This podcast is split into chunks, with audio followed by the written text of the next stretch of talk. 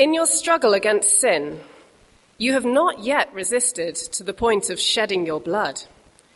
And have you completely forgotten this word of encouragement that addresses you as a father addresses his son? It says, My son, do not make light of the Lord's discipline, and do not lose heart when he rebukes you, because the Lord disciplines the one he loves, and he chastens everyone he accepts as his son. Endure hardship as discipline.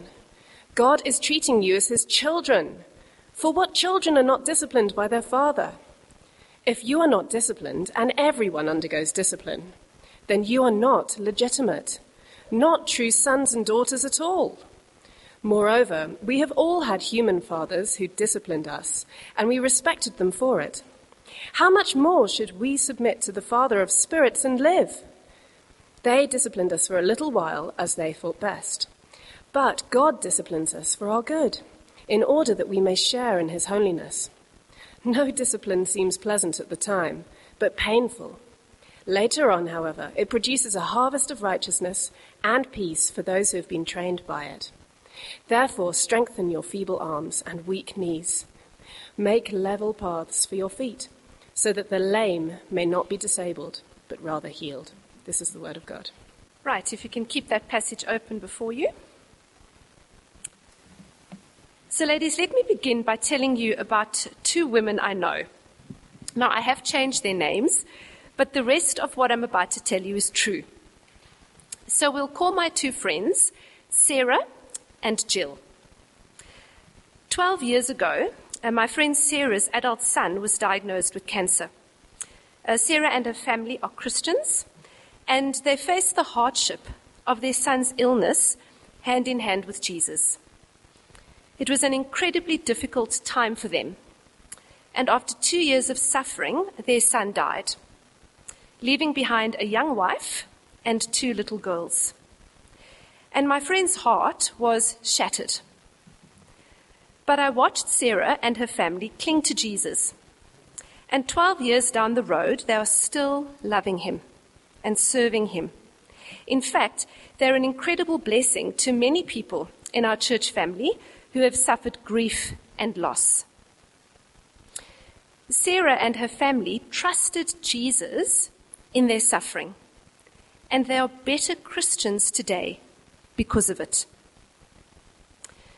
My friend Jill and her husband faced several hardships in their marriage. They were both Christians, but at some point, Jill stopped trusting Jesus for the strength to face their struggles. She eventually gave up on her marriage. Her now ex husband, who is still a Christian and a wonderful example of someone who has kept enduring and loving Jesus, even though his life has turned out quite differently to what he'd expected it to. But my friend Jill no longer walks with the Lord. We don't see her anymore. And she has cut ties with everything to do with Christianity. In her suffering, she gave up her faith. And she became bitter with her husband, her church, and with God. But the question is why did Sarah become better while Jill became bitter? What made the difference? Well, you see, it all has to do with what we think God is doing when we go through hardships. And this little passage here in Hebrews 12, uh, verses 4 to 13, is a passage that will help us to view the problems and opportunities of this life in such a way that we will grow to be better rather than bitter. And this passage gives us four things to remember if we're going to grow to be better, not bitter. Point number one we are to have the right perspective on our suffering. We're to have the right perspective. So look at verses 4 to 6. In your struggle against sin, you've not yet resisted to the point of shedding your blood. And have you completely forgotten this word of encouragement that addresses you as a father addresses his son. It says, My son, do not make light of the Lord's discipline. do not lose heart when he rebukes you, because the Lord disciplines the one he loves, and he chastens everyone that he accepts as his son. Endure hardship as discipline. God is treating you as his children. And so the writer begins in verse 4 with a bit of a rebuke. And he's saying to these readers, you know, guys, actually, where's your perspective? Yes, you have struggled. He acknowledges that. And we've seen their struggles earlier when we look back at chapter 10. We saw how these men and women were struggling for their faith. But he says to them, though you've struggled, you've actually not struggled that much. You actually haven't yet reached the point where you've had to give up your life for the sake of Christ. Some of the ancients in chapter 11, towards the end of the chapter, from about verse 35 of chapter 11, we read about what happened to some of them. Just turn back there, chapter 11, um, and look at uh, verse 35. Where am I? Not verse 35. Let me just check my reference there. Anyway, go home and read it. But he talks about some of them who were sawn in two for the sake of Christ, and they were put to death by the sword. You see, they suffered, yet they endured in their suffering. And they endured even to the point of death. And here are these Christians who have having to go through awful suffering but haven't had to die yet. And he's saying to them, and here you are, in a sense, with your lesser suffering, and look where you are. You're wanting to give up. You're wanting to throw in the towel. You've not even looked down the full gauntlet of where your suffering could actually lead. Look at those who've gone before. Look at Jesus. He suffered and endured the shame of the cross. He suffered and endured to the point of death. That's real suffering.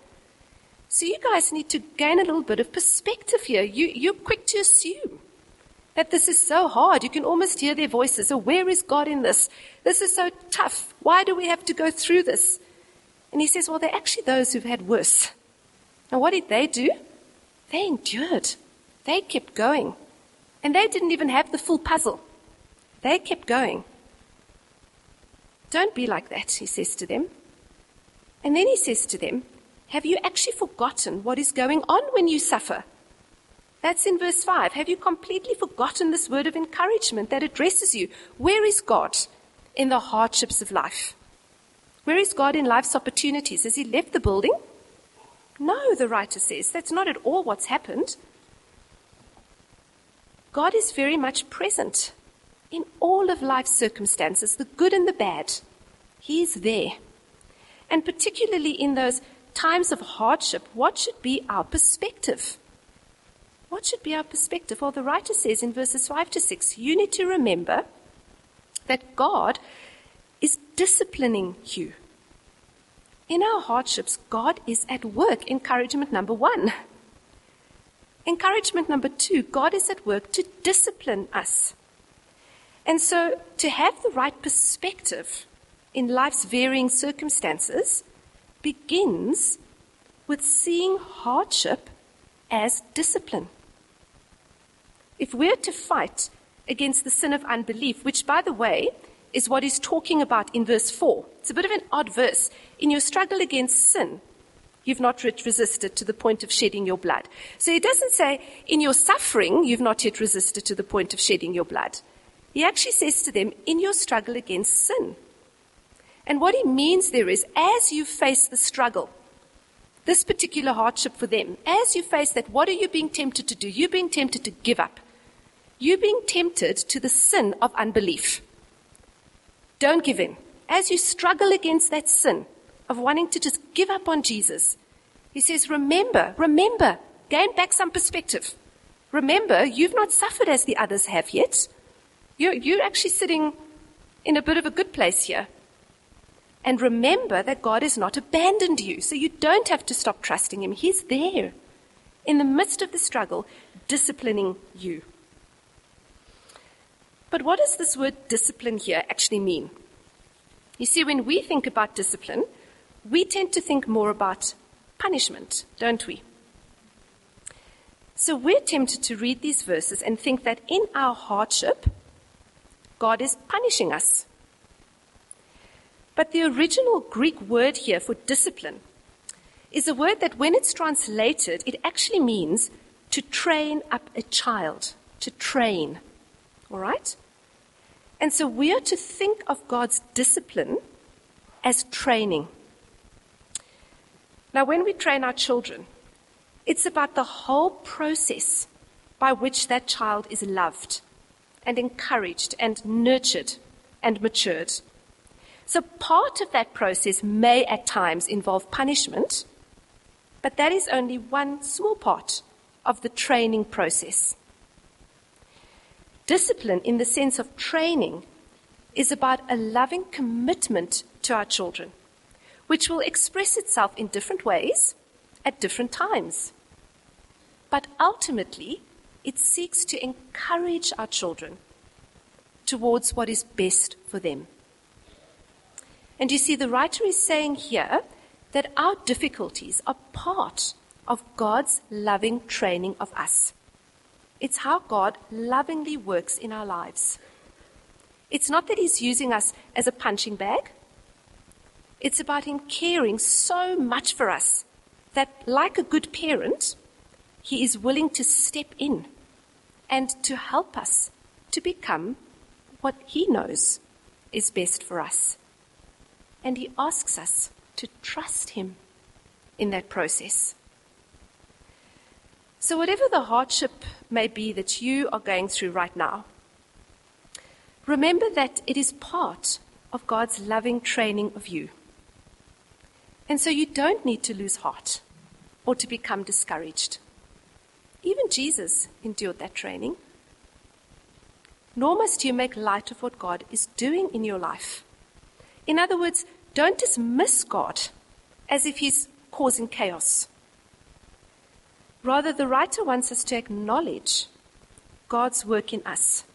And that as God works in all the circumstances of life, the good and the bad, that He is working to bring about a certain beauty in us and a joy that will last for eternity. We've got to change our perspective. And because this is true, you see, if that's our perspective, that God is disciplining, training us to become what He thinks is best, if that's how we think about things, then we will keep going. Because we will know that as we face those struggles, it's not in vain. So, in times of hardship, it may be helpful to ask how is God refining my character in this? How is He perhaps reordering my priorities? What part of His Word have I had to wrestle with in my struggle? And how has it helped me to grow in my faith?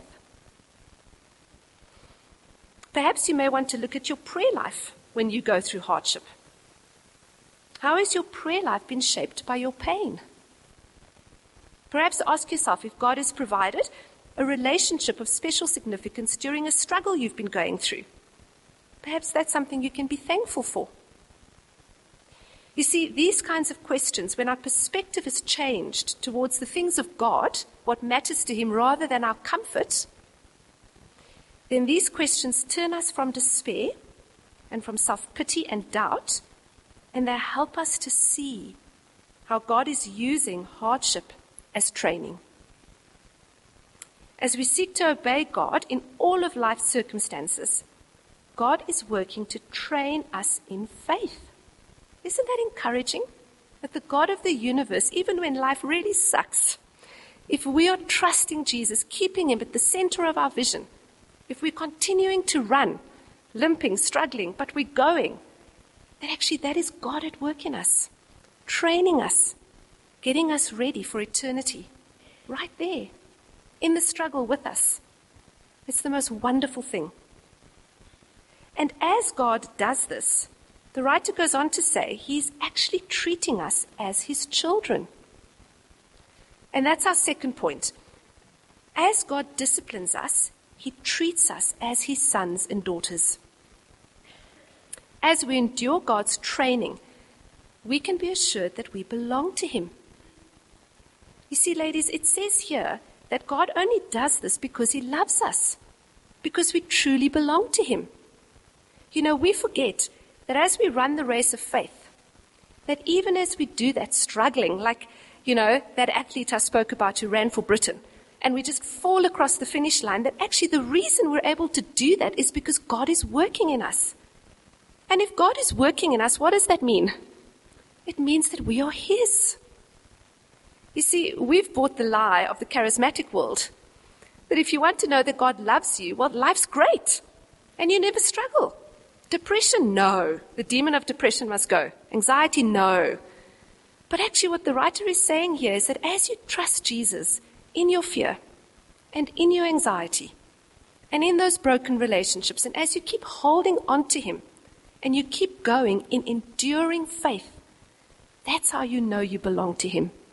Because in those circumstances, He is actually keeping you. You're only going because He's keeping you. You belong to Him. You're not an illegitimate child. Parents who love their children train them. You see, a loving parent trains their child in the way they should live, in the way of life that is best for them. So a child might think it's all right to eat junk food all day, every day, because it tastes good. But the parent, in their greater wisdom, disciplines the child to have a balanced diet out of love for their child. That parent exercises their greater wisdom to step in and to discipline or train their child to be the best person they can be. And in much the same way, the writer is saying here in verses 5 and 6 that God uses our hardships to train us precisely because He loves us. Now, how different that message is, this message of the gospel is to the ones you hear on these TV show channels of all these preachers and speakers. God loves you because you are fit. God loves you because you are healthy. Well, here the writer says God loves you because life's hard. In the hardships of life, as you keep putting one faithful foot in front of the other, that is God holding you. And that's how you know. You know that He loves you. And He's asking you to trust Him. In His wisdom, He can see that hardship is a teacher we cannot do without. It's because He considers us to be His children that God gets involved in our lives. In all the messy parts, He's right there. And if you cast your eye down to verse 7, it's actually clear there that the whole point of endurance is so that we may be trained by God. So instead of viewing our discipline as God being rough or unloving towards us or not actually caring about us, in reality, if God is working in your life today in this way, be assured that it is a sign of His love. And God's training of us through our hardship is something that we must not only acknowledge, but something we need to be thankful for because it gives us assurance of faith. But thirdly, ladies, if we want to grow better, not bitter, then we need to remember that God's training of us is actually not without purpose. In verses 9 to 11, we see three reasons for which God trains us. And the first one is there in verse 9. Moreover, we have all had human fathers who disciplined us, and we respected them for it. How much more should we submit to the Father of our spirits and live? You see, one of the reasons that parents discipline their children is so that their children might come to respect them. Isn't that true? On a practical parenting level, the Bible is actually full of instruction to parents to make sure that their children should grow up to honor them and to respect them. And in much the same way, our Heavenly Father disciplines us to love Him and to respect Him. You see, in our hardships, as we endure, God's training helps us to realize that He is God and we are not. He is the one in control and not us. Our place is to live in submission to Him. We are to treat Him as God. We are to love Him and serve Him and submit ourselves to Him. And we often learn this kind of respect for God when we go through the hard things of life, because it is then that we really see our need of Him. It is in those times that we see how very small we are and how great and mighty our God is. And I want you to notice the promise at the end of verse 9. So while our earthly parents discipline us so we will learn respect, our Heavenly Father disciplines us because the respect we learn for Him in those tough times is designed to bring life. God trains us so that we may live well in this world under His rule and authority, so that we will not give up, that we will press on serving Him as God. Why? So that we may live well for all eternity. You see, as we persevere with the right perspective of who God is and of what He is doing in us through our struggles, we will keep on enduring. And what's the prize for which we are running? Why do we endure? It's to inherit eternal life. But secondly, we see that God's training of us also works, verse 10, holiness in us. Have a look at verse 10. They disciplined us for a little while, our earthly fathers, that is, as they thought best. But God disciplines us for our good, in order that we may share in His holiness. Now, for those of you who have children, I'm sure we, we all have goals for our children. And God has a goal for us. God's goal for us is that we might share in His holiness, that we may be like Jesus. The purpose of God's discipline is that as we endure the tough things of this life, we will come out on the other end looking more and more like our older brother, resembling him. In other words, in the hardships of life, God is training us to share in His character. Just let that sink in for a moment. We, we often question God in our hardship. The writer says God is there, training you, working with you, so that you may share in His character. What an extraordinary thing that God would do for us.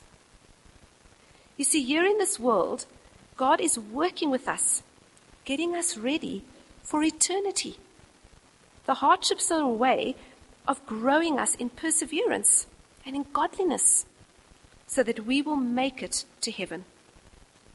The world and all of its hardships are the training ground for eternity. And so there are two things going on here. God is getting us ready, making us holy, getting us to share in His character so that we will share in His kingdom. And ladies, God won't allow spoiled brats in his family. And so he works Christ likeness in us instead. That's God's goal for us to be godly children, not bratty ones, citizens of heaven at the end of the race. I don't know what's happening in your life as you sit here this morning. Perhaps you've been caught out in a sin and it's left you feeling embarrassed, perhaps even humiliated. If that's you here today, let me encourage you to see this hard thing as part of how God is training you in godliness. We're told in verse 11 of chapter 12 that no discipline is pleasant at the time. It's painful. But it will bear good fruit if, verse 11, we actually have God's perspective. So don't give up coming to church because you think, oh, what are they going to think of me? Don't give up wanting to follow Jesus because you've been caught out. Accept God's training. Humble yourself before Him and keep going. Or perhaps today, as you sit here, you're at the end of yourself due to a strained relationship or a financial hardship, perhaps an illness or fear or anxiety. Maybe, like these original readers of Hebrews, you are facing persecution for your faith. The struggle you're going through is hard, it's unpleasant at the moment. But it has brought you to a point where you've had to rely on God for strength in a way that you haven't for a very long time.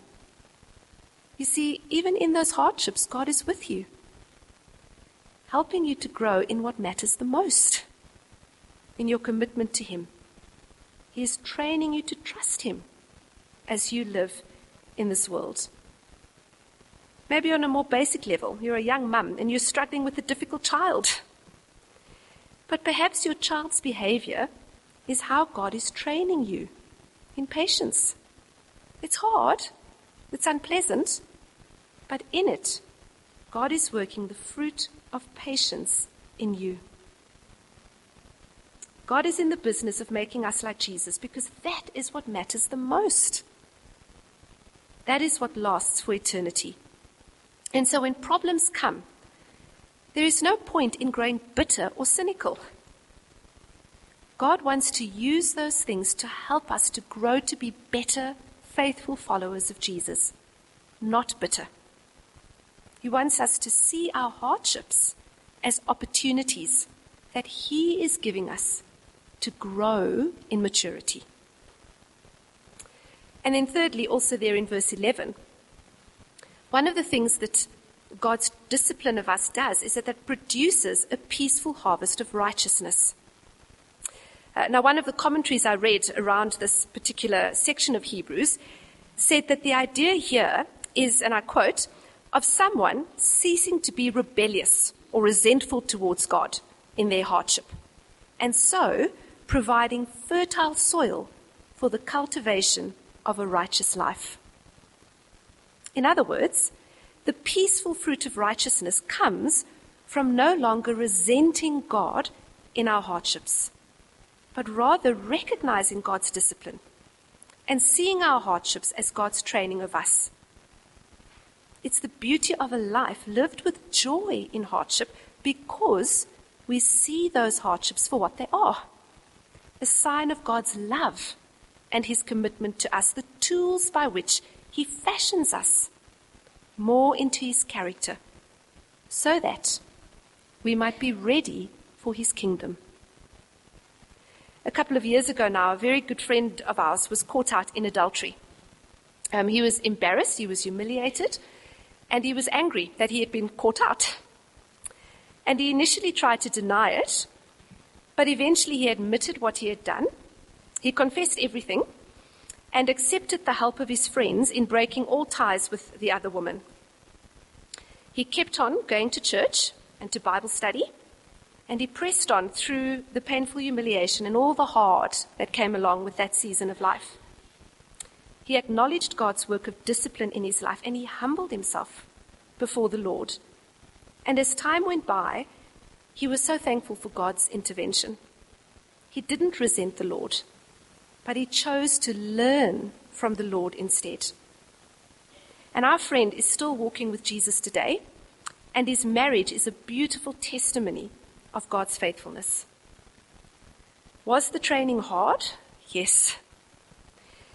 His wife struggled hugely too, but she held the hand of Jesus and she trusted him.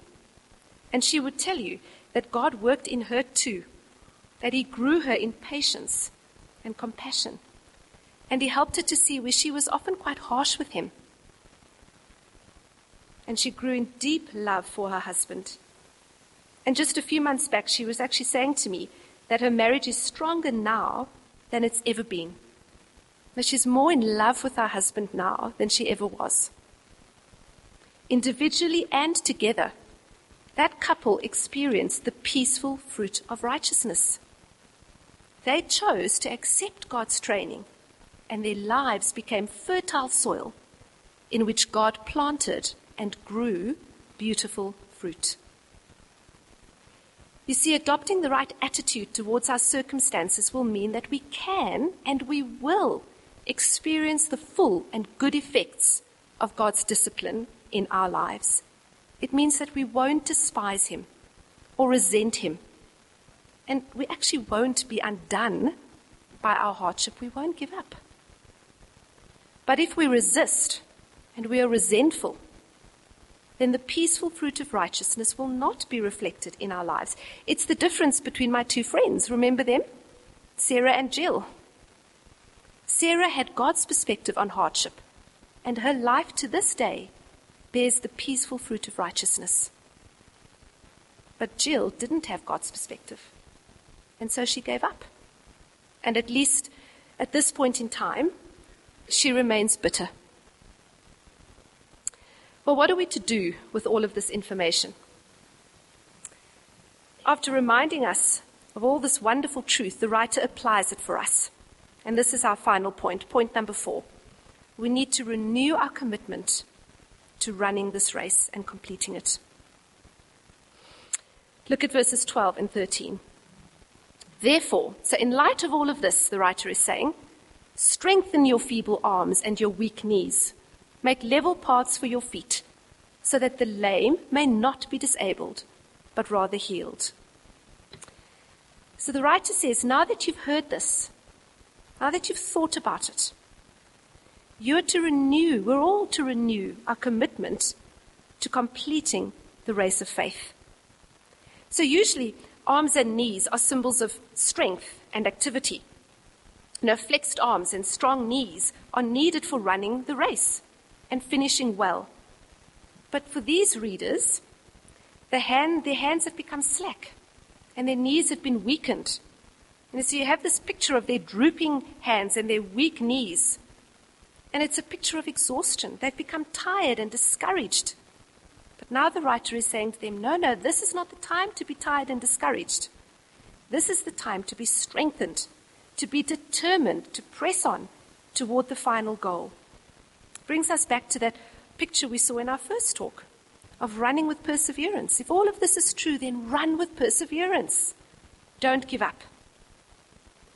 But I want you to notice again here as we finish that this kind of strength will not be found in ourselves. You see, the writer isn't saying, come on, you know, pull yourselves together. Rather, what he wants us to do is to remember the Lord Jesus, to remember what he has done for us, to focus our eyes on him and what he has achieved for us. Our strength for the race is found in him. So, ladies, if you're feeling weary today, exhausted, look to Jesus. He is our refuge and our strength. Call out to God to help you to remember that He has not left you and He has not forsaken you. And ask Him to strengthen you in Christ and by His Holy Spirit to keep trusting Him, even though it's hard. Ask Him to remind you that in your struggle, He isn't using you as a punching bag but rather that He's working in you to make you holy. Remember that God wants you to last the distance. And the way you do that is by setting your eyes on Jesus. Look back at Him.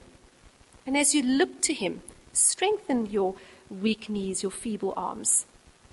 He is the author and perfecter of faith, the one who has run the race already and is seated at God's right hand where we will be too if we keep going. The same Jesus carries us when we are weak. Now, He will see us through to the end, for He is faithful. So stand firm in Him. Press on in Jesus. The writer's promise to us here is that if we continue in Christ, Christ will see us through to the finish line. In May, I read an article on uh, the Gospel Coalition Australia, not Gospel Coalition Africa. Um, and it was written by a young woman uh, called Sarah Phillips about her dad, um, a man called John Tilson. And as I read it, it summed up for me exactly what this part of Hebrews is all about. The article's way too long for me to read the whole thing, so I've just taken certain sections from it um, to help us as we think through this passage today. I'm quoting now. From the outside, my father was living a rich and full life. He was married with four children two grandsons, and three more grandchildren on the way. He owned a big house in southwest London, had a steady job and a great pension, and he planned to retire in 2021. He loved classical cars and had a sizable collection of old bangers that, he, that didn't start, much to my mother's annoyance. He went to a good church, heard biblical preaching every week, and enjoyed lots of Christian fellowship. He knew many Christian truths and considered himself to be theologically sound.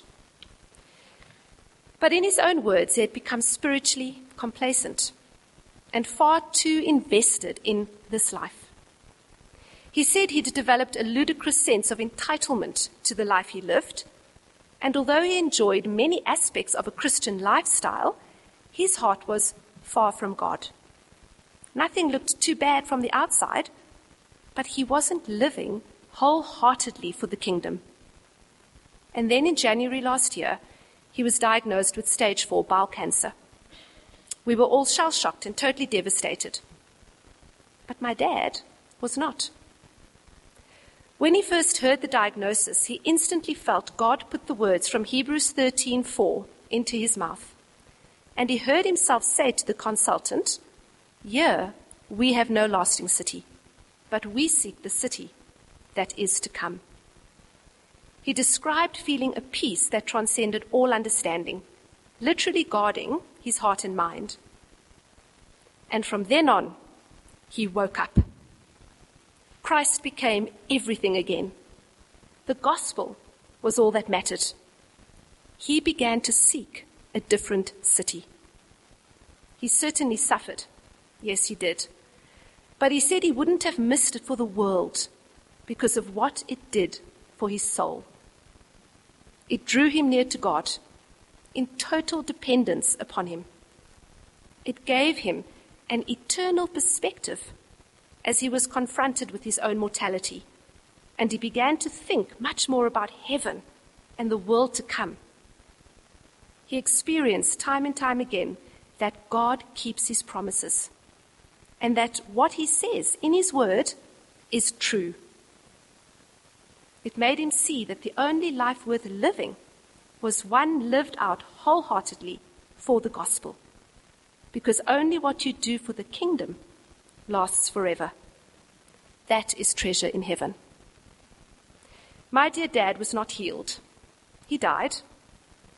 But I believe I witnessed a far more profound healing in his life than a good response to chemo. His soul was healed of spiritual complacency. His eyes were opened afresh to the beauty of Jesus. His heart beat with a new vigor for the gospel. He lived a life of full surrender and he began truly seeking the city to come. The more ill he became, the more gracious, wise, Christ like he seemed. And though he was outwardly wasting, inwardly he was being renewed day by day. You see, ladies, this is what it looks like to see God's activity in our hardship. This is what it looks like to grow better not bitter. We are to remember that the trials of this life, in all of it, God is present, working eternal things in us. How limited our view can sometimes be. God is asking us to take a big picture view of what He's doing. We must look forward to the joy of eternity like Jesus did, the joy that was set before Him meant he kept going. And we need to hold the hand of our loving Father, seeking to understand how to grow through our hardships. And we must not grow weary. Let's pray together. Father, again, we are immensely thankful to you for how patient you are with us. We thank you that you don't leave us to run this race of faith alone, that you are very much with us and whatever the circumstances that we've been called to endure, that you are right there in it, working eternal things in us. We're incredibly grateful, and we thank you for the truths of your word. In Jesus' name, Amen.